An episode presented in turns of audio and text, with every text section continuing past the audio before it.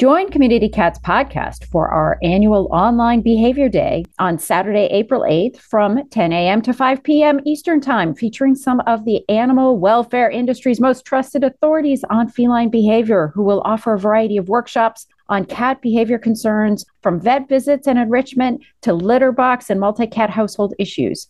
You not only learn about new concepts and tools you can incorporate into your home or rescue organization to address behavioral issues, but there will also be fun cat trivia and prizes to enhance your experience, as well as chances to network with other professionals and volunteers in the animal welfare sphere via our special online cat conference Facebook page. We have four fabulous presentations this year. We have Pam Johnson Bennett talking about how cats think. Then we have Tabitha Kucera Meowch, identifying pain and how pain contributes to behavior concerns. And then after lunch, we have Dr. Rachel Geller, play. It's not just fun and games. And then closing the day out, we have Arden Moore. What's eating you, cat? There's a small fee of $25, but you will have access to the recordings for up to a year. So if you can't make it, it's okay. You'll get access to the recordings and handouts. So join us by going to www.communitycatspodcast.com and turn your passion for cats into action. You've tuned in to the Community Cats Podcast. Ready? Let's go.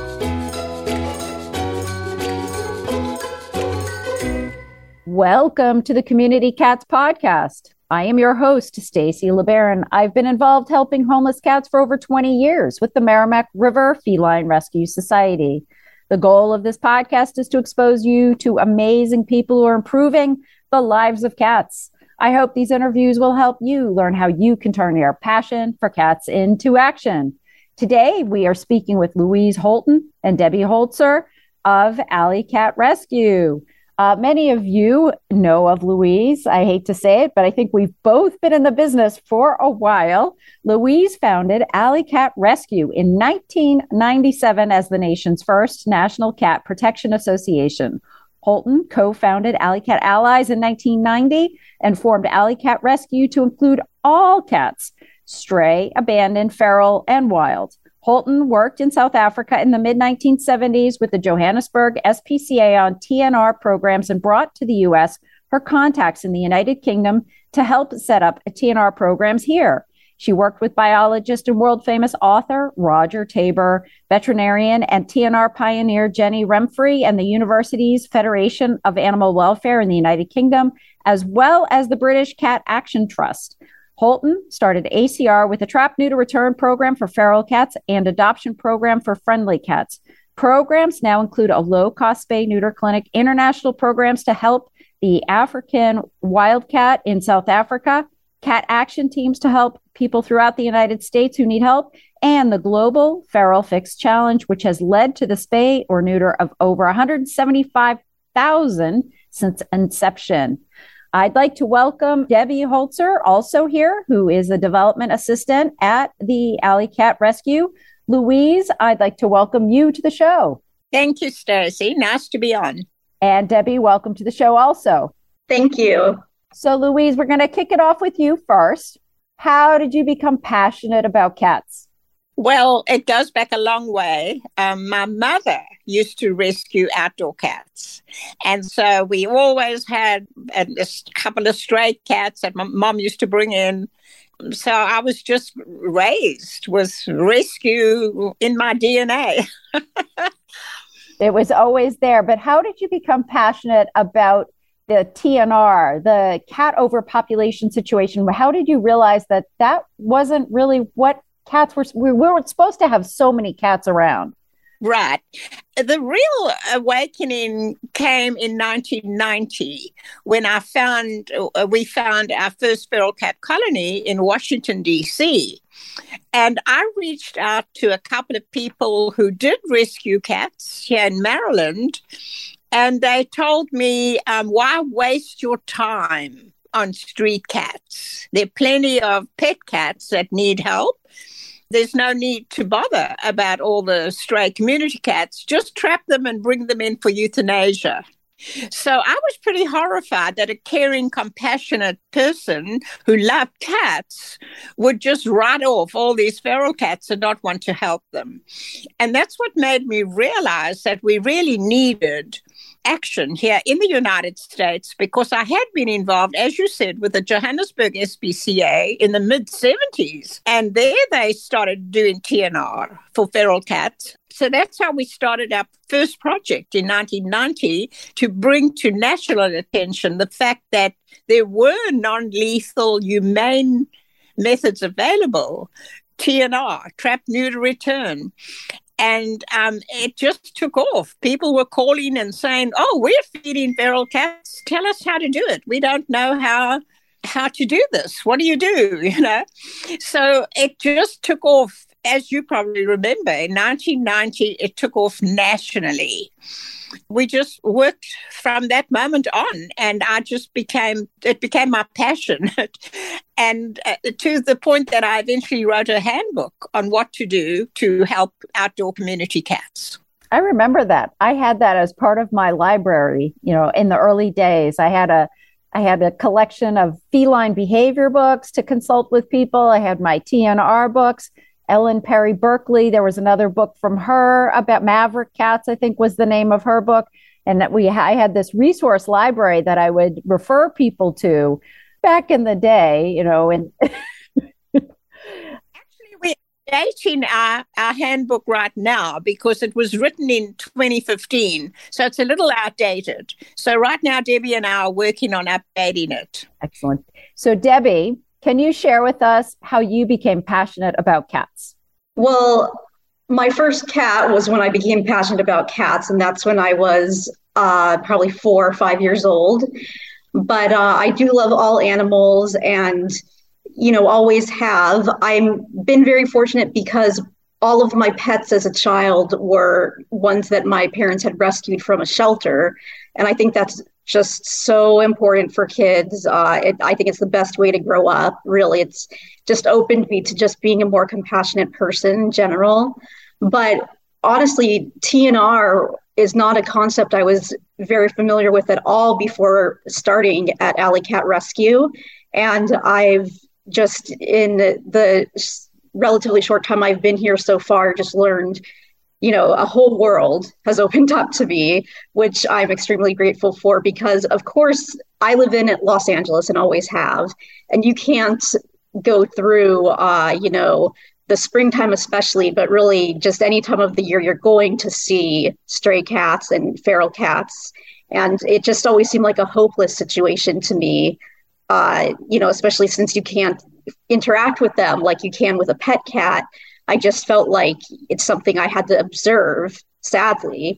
And uh, it, it was such a nice thing to learn that there's actually a way to make their lives better. And yeah, so now I'm passionate about that. it's interesting that you say that. You know, being new to the field, I think, Louise, you might agree with me on this statement, which is We've been talking about TNR for so many years that we make the assumption that everybody knows, oh, TNR this, TNR that. Everybody should know what TNR is trap, neuter, return. Makes sense to us. We, we know this. But there's still an incredibly large population of people out there that don't know or understand what TNR is or, or even think of it as an option out there for helping cats. And that's one of the mantras that I have here at the podcast, you know, how to turn your passion for cats into action. Over 70% of the people who attend our trap neuter return certifications, our TNR workshops on how to learn how to trap cats safely. 70% of the people that attend those workshops are not affiliated with any organization. They just want to help cats in their backyard. Just like you, Louise, back in 1990 when there was a colony of cats in in Washington or that you wanted to help and with me in Newburyport. We wanted to help them but we didn't want to trap them and euthanize them. We didn't think that was the solution. That was never an option. I was born and raised with trap neuter return as the primary option for cats. And it, it amazes me how we still have so many people in this country that don't think of that or know about it as an option. What are some of the things that um, Alley Cat Rescue does, Louise, to help get the word out across the country? You talk about various campaigns. What are those campaigns that you have? We do a lot of outreach and PR. We put, put out press releases, and some news agencies do pick up. So our our whole lives are really to get the word out that this is the solution. If you do find, and of course we get hundreds of phone calls and emails all day and the word is TNR, and so or spay and neuter pet cats as well. So what we've done is we've now updated our website to the point that we've got a list, a directory of low cost spay neuter clinics on our web. And we've got what we call cat teams, cat action teams on our website. So when people call us from Georgia or Florida wherever, New Mexico. Obviously, we're in Maryland and LA. We cannot go and help them in their backyard. So we refer them to these directories that we've got online. And we try as hard as we can to keep the lists updated so that they have the latest email address, phone number, and all the information. It's on the front page of our website, actually. So, uh, right at, if you just scroll down a little, there's a link immediately to low cost clinics in the United States or to cat groups in the United States. So anyone who's unaware of this, firstly, can be educated through our website. And then, secondly, if they need to borrow a trap, they can go contact a cat group near them um, who'll probably lend them a trap and and introduce them to a, a vet who'll do low cost or will even accept feral cats because there are still some veterinarians who are wary of taking in feral cats into their clinic. They don't realize how easy and simple it is. If you bring the cat in in a trap, you can give the anesthetic through the bars of the trap. And then after surgery, in, put the cat right back in the trap, and no staff member ever has to touch the cat or be in any danger at all. So, those are the sort of things that we like to teach not only the public, but even veterinarians. We've even put out a fact sheet to help veterinarians who might be reluctant to want to work with a wild, crazy feral cat to the point again to teach them. You just do the anesthetic through the bars of the trap. You don't ever need to touch the cat.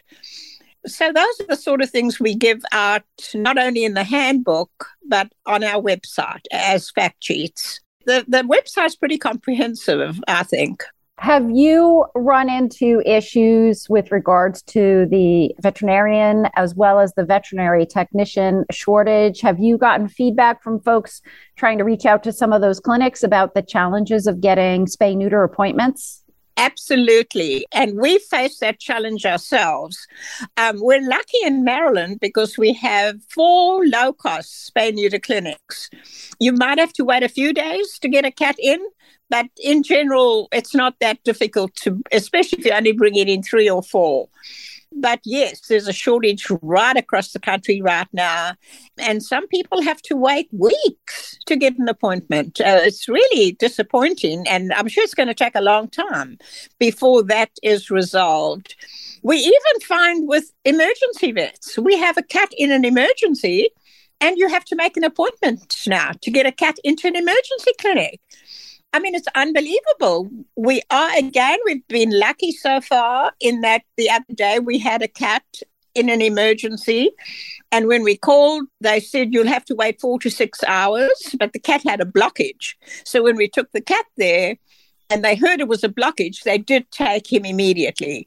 But it's a problem across the board. I'm not sure who's, if anyone has addressed this on your show about any solutions or how long this this problem will happen. Yeah, so we have a uh, a link to a presentation by uh, Dr. Julie Levy about the the loss of appointments, spay neuter appointments. We are short three million spay neuter appointments that would have happened that we lost out during this COVID period. And there is at the United Spay Alliance a uh, vet shortage task force with a group of about a dozen different folks involved nationally trying to seek out different solutions on how to address this issue, whether it is giving a, a higher level of responsibility to our technicians, allowing for reciprocity, going across state lines with our uh, medical licenses, because in New England, where I am, you know, Rhode Island is a postage stamp. And if you have to get yourself re licensed in Massachusetts just to go 30 minutes across the border to help do spay neuter surgeries across the border, that can become challenging and problematic and a barrier to being able to assist cats, especially on the spay neuter uh, front of things. I, I personally feel like it is a must have to be able to have access to spay neuter. And if we can allow for reciprocity, even for spay neuter, I think that would be a tremendous gift uh, for all of us to allow that flexibility for veterinarians to be able to travel around the country without having to get a license in every state, you know, and then we could do these super spay neuter events and not have to worry about that part of the funding and paperwork from from that side. And and this is a it's a public health solution. You know uh, most cats get their rabies vaccine while they're getting spayed and neutered and it eliminates all those kittens that go that are out there in the big wide world and it really does help uh, a, a public health situation for us in our communities. Absolutely Okay, well, that's good to know that someone like Dr. Levy is is working on that issue. Very good. Yeah, it's a, a hot topic for sure. And recruiting veterinarians, hiring veterinarians, what are the benefits that veterinarians are looking for, as well as technicians. I mean, that the pay is going up, the benefits are going up, the work week is contracting. Most veterinarians are asking for a four day work week now. So there's just a lot of different things on the, the benefit side. Mentoring, a lot of veterinarians and technicians are looking for more community. There's been a lot of compassion fatigue in this environment. And I think they're looking for a lot more emotional and psychological support. And with that being said, I will get right off my soapbox. But as you can tell, it's a very hot topic in, in my mind. Do you want to make things easier on yourself and the others in your organization? Our friends at Doobert have teamed up with the Dallas Pets Alive and Spay Neuter Network teams, and together they have created the Companion Case Management module. It allows you to be more proactive with all your organization's needs, create cases for your clients, and organize them by type. Whether it is a rehoming situation, a pet parent needing food or medical assistance, or simply spay and neuter inquiries, CCM can help you manage all of them right from the Doobert system. Plus, a huge bonus, it allows you to connect with those clients right from the case so there is no need to open up new windows for emails or pull out your phone for text messages. Check it out and learn more at www.doobert.com to get started today. Ever wanted to quickly connect, collaborate, or problem solve with others in the animal welfare field who are, you know, real people? Look no further than Maddie's Pet Forum. Maddie's Pet Forum brings people of animal welfare together with the common goal to keep more people and pets together. We share ideas, expertise, offer each other support, resources, and more. Visit forum.maddiespetforum.org slash cats. Maddie's Pet Forum. Come for an answer. Stay for the community at Alley Cat Rescue, one thing that seems to differentiate you from maybe a standard trap neuter return organization is that you also do represent every cat, all cats. Yes. Why is that important to you? I think that certainly as Alley Cat Rescue being a national group and now an international group, we do have to look at every cat because the obviously the pet cat population gives rise to the feral cat population. So as you know, so you know they talk about well, why doesn't the colony just disappear? You've been feeding it for six years; it's still there we have no control over people dumping cats. And normally, the ones that dump cats have not spayed and neutered their cat. So, Alley Cat Rescue offers that service of low cost uh, spay neuter to pet cats as well. And then, of course, so we have, so that we work on the TNR for ferals, spay and neuter pet cats, um, we go, we, we make sure that people who take in kittens will always spay and neuter the kittens before they put them in a, in a home. Catch the mother. Don't just pick up the kittens. Make sure you catch the mother. And if you can catch the male, even better. Let's get the whole family spayed and neutered. So that's a big theme of ours. So that's the pet cat and the feral cat. Of course, the wild cat the domestic cat comes from a wild cat, and I'm from South Africa, and of course knew all about the African wildcat. And then, of course, we were reminded about that when they finally did research to prove who was the ancestor of the of our domestic cat, and found out that that was the African wildcat in that fertile Crescent Valley, admittedly, but still the African wildcat doesn't just live there, it lives throughout Africa and in the that area of the Fertile Crescent.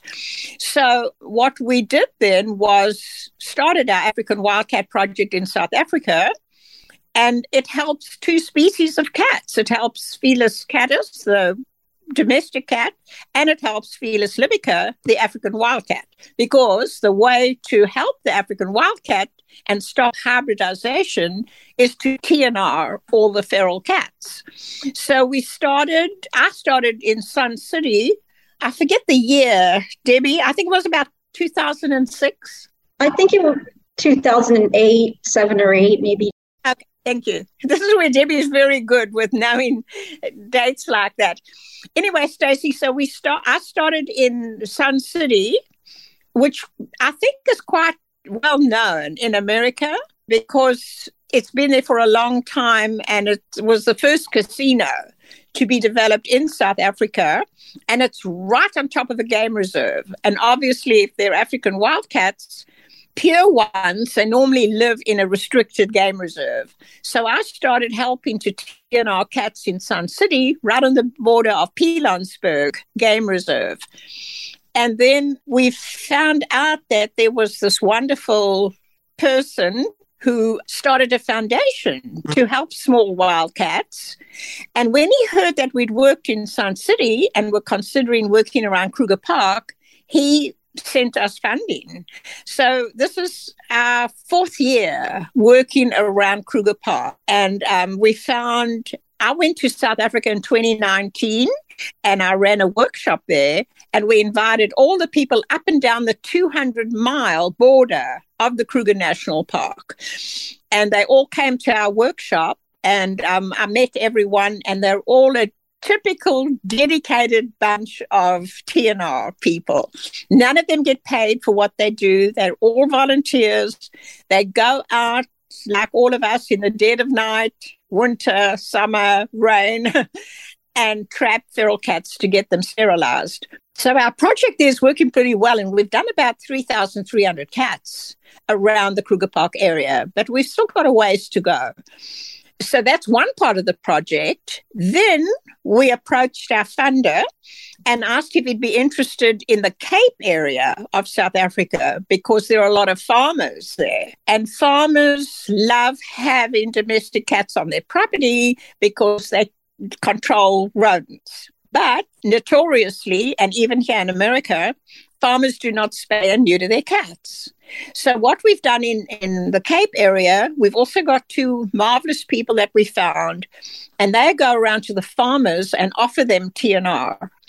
And the farmers are happy. They've, I don't think they've had any rejections. The farmers are very happy if someone's going to trap their cats, sterilize them for free, and then give them the cats back.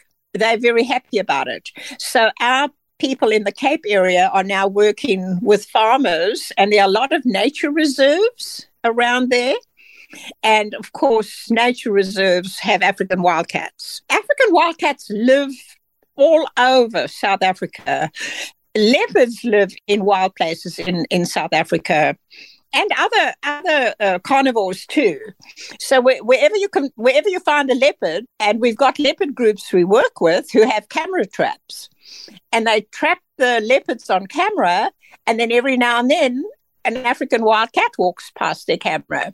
So we're in touch with the leopard groups, and they've sent us a, a lot of terrific information. Anytime they do tra- uh, trap an African wildcat on their camera, they let us know the area that they found the cat. There's still a lot of work to be done there, and we do need to do more our funder would like us to do a bit more DNA testing. We've done some of it, but not enough. You know, DNA to prove whether it's an African wildcat or domestic cat. So we have to do more DNA testing. But those projects are working very, very well. And we would like to expand to other parts of Africa and maybe even in Israel and um, other areas where African wildcats still live. Fantastic. Great information. I mean, you're you're all over the place. And I know uh, before we hit the recording button, we were talking a little bit about the International Global Feral Fix campaign that you have. And I was thinking maybe, uh, Debbie, you could share a little bit about that program? Uh, sure. So it's been going for over 10 years. And what it basically is, is a campaign to I would even say plea, but in most cases, convince veterinarians to offer either low cost or free spay and neuter services for community cats because uh, people, especially volunteers and people who aren't even associated with organizations, will bring in cats to be spayed and neutered. And we think it would be a great incentive for them to keep doing it or do it more if they didn't have to pay for that surgery cost. It's gotten a really great response. We have uh, you mentioned it at the beginning. We have done or been, I guess, involved with over 175,000 cats being spayed and neutered. The campaign, it varies. During the COVID time, we had it go on for an entire year. So at the end of the year, we asked veterinarians who had basically signed a very short agreement, we asked them how many cats they had done in that year, community cats, for a lower cost, or if they're able for free. Um, and that gives us really big numbers when it's possible. And I think some veterinarians find it easier. We restrict it to the month of May. But so far, we've continued with the year long campaign since uh, 2020 at least. There, everyone has their preferences in the veterinary community, but some uh, seem to like it a year long. And it's just a, it, you can join from any country. We send a digital or an email invitation out a few times in the beginning of the year to as many veterinary clinics as we can find in the US and abroad. And we also send a hard copy invitation with the, the sign up form in that version of the invitation is something they can mail back but it looks like digital is gaining a lot of momentum and overtaking hard copies. So that's uh, going to be a focus going forward. And yeah, we get a great response. A lot of people register, and um, a lot of people also register with a little comment that about how happy they are to see this kind of thing being brought to them. So that's excellent. That's, that's wonderful. You know, one of the questions I get often, and I'd be interested to hear what, what your response is for folks that are taking care of community cats out there and they want to trap them and get them spayed and neutered. They're also struggling to feed them, especially if it's a large colony, you know, 10, 20 cats or more. There, there's a lot of cost involved. I mean, I'm finding a hard time accessing cat food even for for folks you know, if folks are looking for an opportunity to be able to utilize these resources or for people who are paying for it on their own, you know, what are the suggestions that, Louise, that you would recommend folks do that are, you know, trying to do this on their own? They're not a 501c3. How can they get financial support for the cats they're taking care of in their in their neighborhood? Um, right. We do have uh, somewhat um, information on our website about that, how to fundraise. They can also access the ASPCA and HSUS who also give this sort of information out to help people to the point of even a special credit card that you could take out that you can pay for your pay a vet and you can pay it off over time. So there are there is a list and um, I don't know how easy it is to give the link to that, um, Debbie. Debbie also manages our website, but um, she can send you a link to that, and um, people can check the website to find. And I think if they search on fundraising, right, Debbie, they can get to that list. Is that correct? We do. We do have a very good search function on our website. Uh, we also have pretty easy to find and access lists of food banks and where they can borrow traps without having to pay for them. We have, uh, you know, the, the Feral Fix Challenge is focused on spaying and neutering costs, but all of the other costs that are involved are addressed on our website as best as we've been able to. So there's also um, some information about how to, you know, do the work yourself, and that includes where to get traps and things. And yeah, so the website is extremely detailed and um, I'm always happy to answer people's questions, directing them to exact links if if they ever have those questions. So, if folks are interested in checking out the website, what is the website address, Debbie? It's www.saveacat.org. So, folks are interested in checking out some of those links, they can just go straight to that to that website. Excellent. And my contact information is on it too. Excellent. Fantastic. Well, thank you for being so generous and uh, letting our listeners uh, be able to reach out to you and, and ask those questions. Louise, before we close out, do you have any final thoughts for our listeners today? Yes. I think one of the main issues still is the fact that these cats are carnivores and some of them do hunt. The younger cats hunt more than older cats mothers supporting kittens hunt more than any other cat. So it's a very complex issue. It's a very controversial issue. We do admit that cats are carnivores and some do hunt course, they hunt rodents more than anything else. And I do personally like rodents, but on the other hand, no one wants to be overwhelmed or overtaken by rodents because rodents actually damage bird populations even more so than cats if they are left to their own devices. For instance, on islands, when cats have been removed and all of them have been eradicated, rodents took over, whether it was rats, mice, or rabbits. They took over and did more damage ecologically and to the birds than the cats had ever done.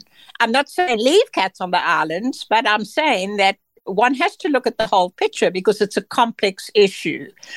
And you cannot remove a top carnivore like the cat from a continent like the US um, so I would just like people who are interested in that topic and advocating for eliminating all cats to think of the uh, the problems associated with removing a top predator like that.